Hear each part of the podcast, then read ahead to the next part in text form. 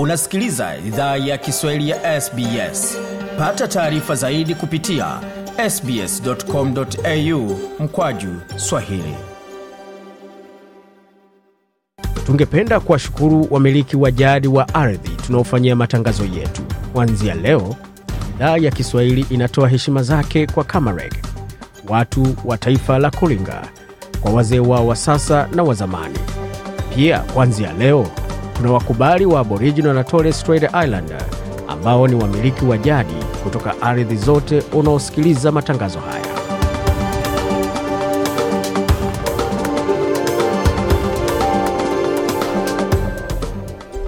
jambo popote ulipo na karibu katika makala ya idhaa ya kiswahili ya sbs ukiwa na migodi ya migerano tukuletea makala kutoka studio zetu za sbs na mtandaoni.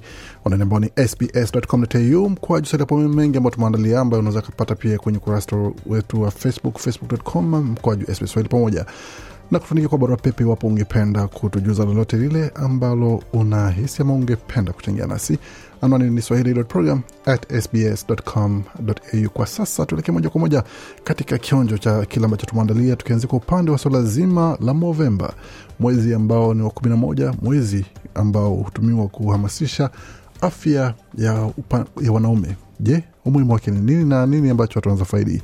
Bwana george na maelezo zaidi wanasemanga unamkunja samaki angali mbichi. Kama shida bado ni kidogo mchanga unaweza ifanya ukarabati kidogo before ikuwe kubwa. Na ikikuwa kubwa itakuwa ngumu sana kuikunjua tena kuirudisha venye inafaa kukua.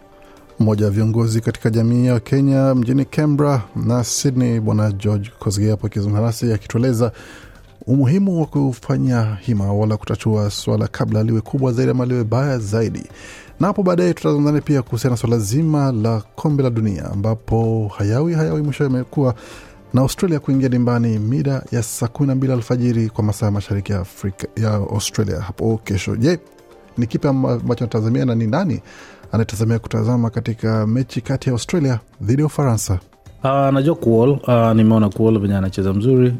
Huu uh, ni kijana ni mdogo sana na anajituma. Huyo tunaona akona akona future pale mbele pia. Na ukianga pakas uh, tumemwona akicheza western sydney huu ni mchezaji pia amesimama ameimarika but zaidi uh, anaweza weka beti yangu kwa kuol yeah ako sawa kule. Yote hayo tunaweza kusikia muda usio mrefu tukianza makala ya michezo lakini kwa sasa moja kwa moja katika muktasari wa habari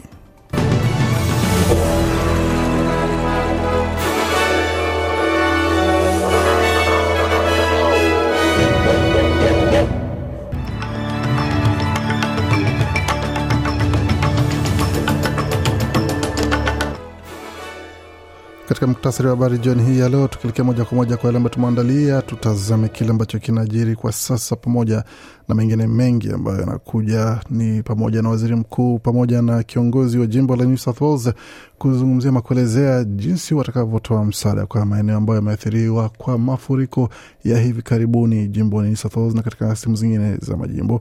Pamoja na hilo tutazungumzia swala zima la ukarabati wa mfumo wa jeshi la polisi la jimbo la Queensland ambapo kutakuwa mageuzi ambayo yamekubaliwa kufanyika kule na kikao cha bunge la Victoria kufanyika licha ya atakayeshinda.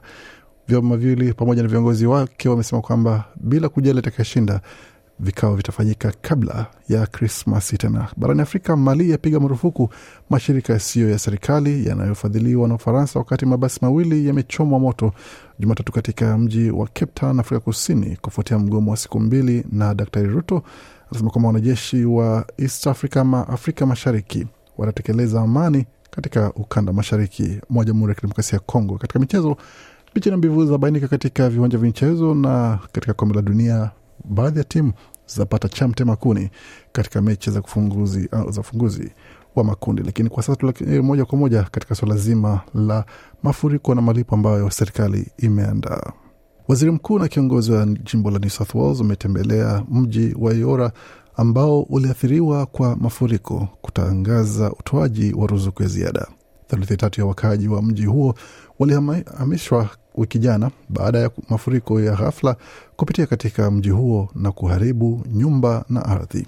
Ruzuku za hadi dola elfu hamsini zimetangazwa kwa biashara na mashirika yasiyo ya faida yaliyoathiriwa na mafuriko ya hivi karibuni kuwekezwa kwa ushirikiano kati ya serikali ya jimbo na madola. Hata hivyo, wawili hao hawakwenda hatua moja ya ziada kuunga mkono mfumo wa kununua mali zilizoharibika kama ilivyofanywa katika matukio ya mafuriko mapema mwaka huu. Badala yake wametoa malipo ya msaada yenye thamani dola elfu moja kwa watu wazima na dola mia nne kwa watoto. Kiongozi wa jimbo la New South Wales Dominic Perrottet amesema serikali zote mbili zinataka saidia jamii husika kujenga upya na Yagara is going to come back.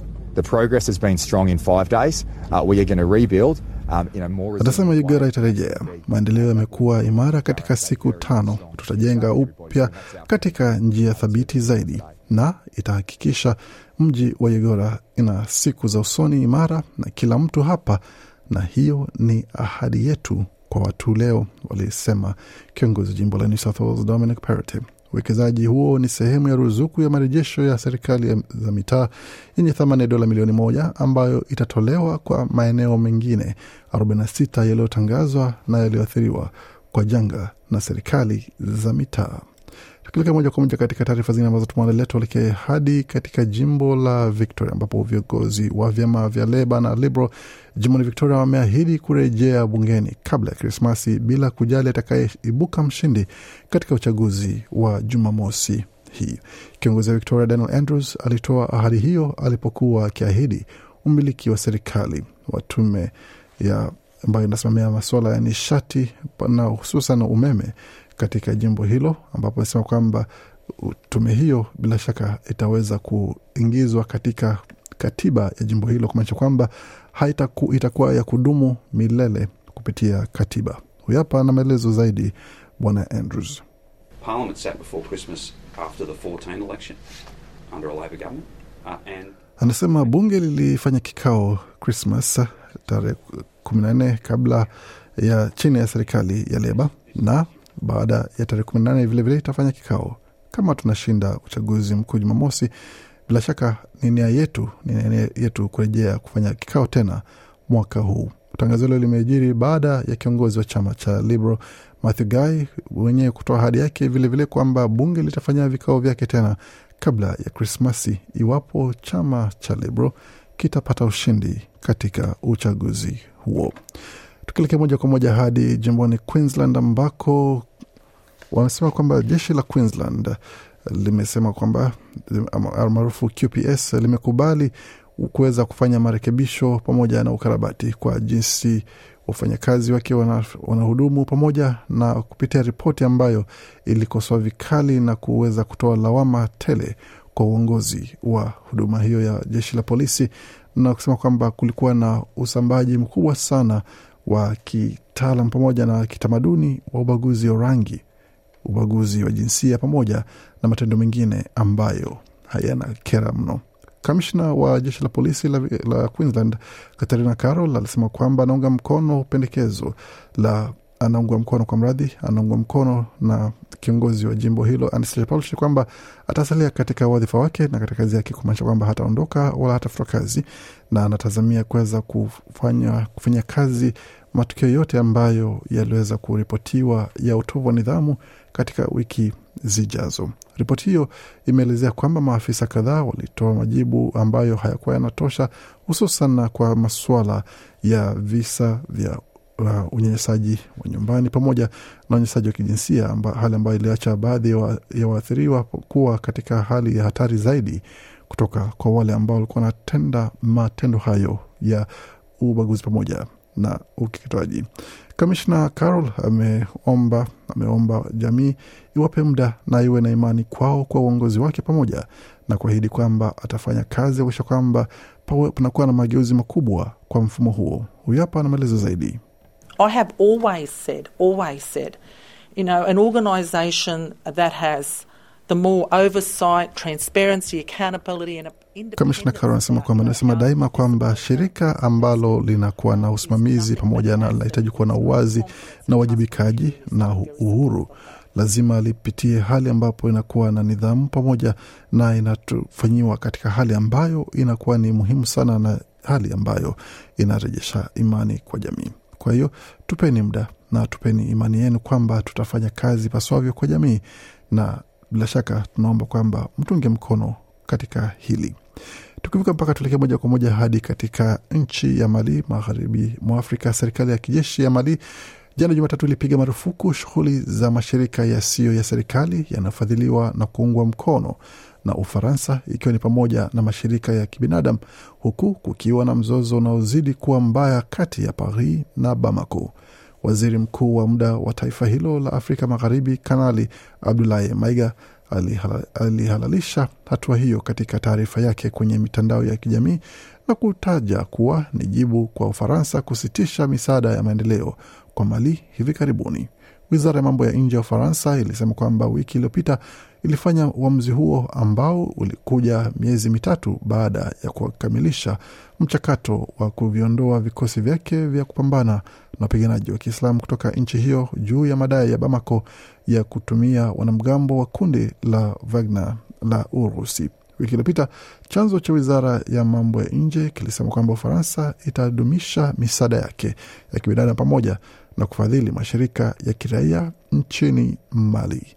Tukielekea moja kwa moja hadi Afrika Mashariki, ambapo rais wa Kenya Daktari William Samoei Ruto amesema kuwa wanajeshi wa Jumuiya ya Afrika Mashariki watahakikisha uwepo wa amani mashariki mwa Jamhuri ya Kidemokrasia ya Kongo, ambayo inakabiliwa na mashambulizi kutoka kundi la waasi wa M23. Katika mkutano na waandishi wa habari katika mji mkuu wa Kinshasa, Daktari Ruto alisema wanajeshi hao wa kikanda watatekeleza amani kwa wale wenye nia ya kuleta ukosefu wa utulivu. Rais huyo wa Kenya aliongezea kuwa anafahamu uwepo wa vikosi vingine vya kulinda amani mashariki mwa Jamhuri ya Kidemokrasia ya Kongo, japo amesema kwamba wanajeshi hao wa Jumuiya ya Afrika Mashariki watapiga jeki tu huduma na juhudi za kulinda amani. Wanajeshi wa Kenya waliotumwa kama sehemu ya kikosi cha Jumuiya ya Afrika Mashariki waliwasili hivi karibuni katika eneo hilo lenye machafuko. Kutoka Kenya tuelekee moja kwa moja hadi kusini mwa Afrika ambapo mabasi mawili yamechomwa moto Jumatatu kwenye mji wa Cape Town, Afrika Kusini, kufuatia mgomo wa siku mbili uliotishiwa ama uliitishwa na makampuni ya wamiliki wa magari ya kubeba umma. Mashirika wanalalamika kusitishwa kwa programu ya ruzuku iliyolenga kuwasaidia madereva wanaoendesha kwa makini pamoja na wale wanaojiepusha na utovu wa nidhamu. Programu hiyo imesitishwa na serikali ya jimbo la Western Cape kutokana na uhaba wa fedha baada ya kuwepo kwa zaidi ya mwaka mmoja. Foleni ndefu zimeshuhudiwa kwenye vituo vya mabasi kuanzia saa za asubuhi, wakati wa watu kwenda kazini pamoja na wanafunzi kwenda shule. Mtu mmoja miongoni mwa waandamanaji anasemekana kushambuliwa uh, kushambulia moja ya mabasi yaliyochomwa kwa kutoboa matairi yake ili kulizuia kubeba abiria. Watu waliokuwa ndani walilazimika kuruka kupitia kwenye madirisha, huku mwanamke mmoja akiachwa na majeraha mabaya.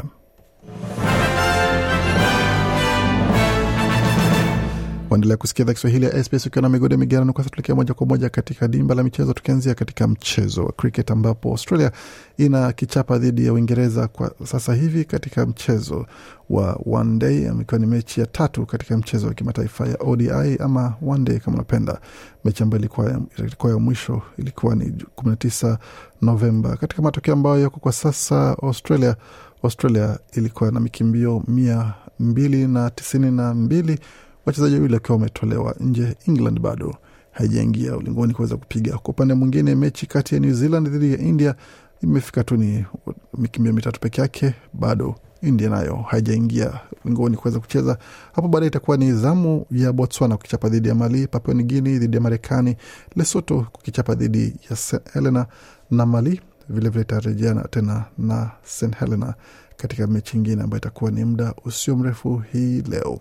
Tukileka moja kwa moja katika swala la soka, hususan na kombe la dunia, ambapo vijana wa taifa wanajiandaa kukichapa dhidi ya bingwa tetezi wa dunia Ufaransa. Kwa sasa tuzungumze na Robbie Comfort ambaye ni mshambuliaji kwa mradhi, ni mlinzi wa zamani wa Socceroos ambaye amestaafu na alikuwa na kusema kuhusu kile ambacho kinawasubiri vijana wa Australia katika mechi yao dhidi ya Ufaransa. You have to respect your opponent. I mean, they're the reigning World Cup champions. We know that the history suggests... Anasema unastahili waheshimu wapinzani wako, wao ndio bingwa watetezi, na ni kwamba historia inaonyesha kwamba bingwa watetezi kawaida huwa ni watu ambao sio kuchezewa eh, kinyonge. Ni mechi ambayo unastahili kuchukua kwa vile unavyoweza na kucheza vile unavyoweza, kuisha kwamba unapona kundi lako na unakuwa na imani ya kutosha kwamba una uwezo wa kuweza kucheza na kushinda mechi hizo, la sivyo itakuwa ni alama moja tu, na pengine huenda ikawa ni swala la kufanya mahesabu kuakisha kwamba watu wanatoka katika kundi hilo. Australia kama unavyosema kabla, itaingia katika mechi hiyo ikiwa imepigwa jeki kuwa ukosefu ama kukosekana kwa mshambuliaji mahiri wa Real Madrid na Ufaransa Karim Benzema ambaye alipata jeraha la paja ambalo limemkosesha mechi hiyo. Katika matokeo ya mechi zingine ambazo zimechezwa mapema hii leo ilikuwa ni kati ya Senegal dhidi ya Uholanzi, Senegal wakila kichapo cha magoli mawili bila, wakati Uingereza wakiwapa furushi ama bando la 6G pale Iran wakisalia na magoli mbili tu wakipigwa sita mbili, wakati Qatar wenyeji walipata kichapo cha magoli mawili kwa sifuri kutoka kwa, kwa Ecuador na Marekani na Wales wakachangia alama moja na magoli moja moja.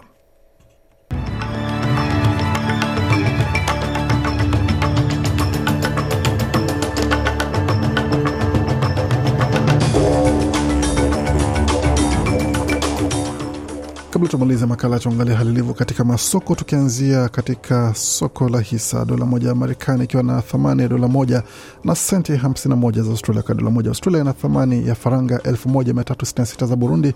Dola moja Australia ikiwa na thamani ya faranga 1355 na senti 56 za Congo. wakati dola moja Australia ina thamani ya faranga 698 za Rwanda, na dola moja Australia ina thamani ya shilingi 2471 za Uganda. Dola moja Australia ikiwa na thamani ya shilingi 80 na senti 63 za Kenya. Dola moja Australia ikiwa na thamani ya shilingi 1543 na senti 24 za Tanzania. Katika masuala ya utabiri wa hali ya hewa mjini Adelaide nyuzi joto pale ni 16.8, Brisbane zikiwa ni 30.1, Canberra 14, Darwin 27.8, Hobart 15.8, Perth 31.2, Melbourne 16.5, wakati mjini Sydney nyuzi joto ni 23.4. Kufika pona mwisho wa taarifa habari ambayo tumeandalia. Bakia nasi kwa makala mengine ambayo anakujia kutoka studio zetu za SBS ambako utaletea mengi zaidi, pamoja na kombe la dunia, pamoja na makala maalum kuhusiana na afya ya wanaume katika mwezi huu wa Novemba. Waendelea kusikia idhaa Kiswahili ya SBS.